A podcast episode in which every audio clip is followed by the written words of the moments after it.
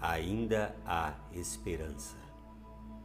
Se você seguir o exemplo de Cristo, você aprenderá a ver tempos difíceis de forma diferente. Deus quer que você tenha um coração cheio de esperança, exatamente como Jesus. E você quer isto? Com certeza. Eu creio que sim. Você quer ter o coração cheio de esperança. Jesus viu a presença do Pai no problema. Talvez você diga, mas Jesus era Deus. Eu não consigo ver como ele viu.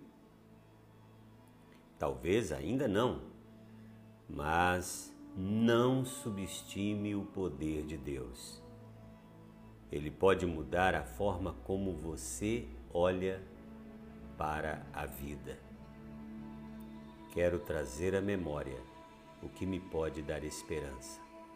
Lamentações, capítulo 3, versículo 21. Deus te abençoe. Amém.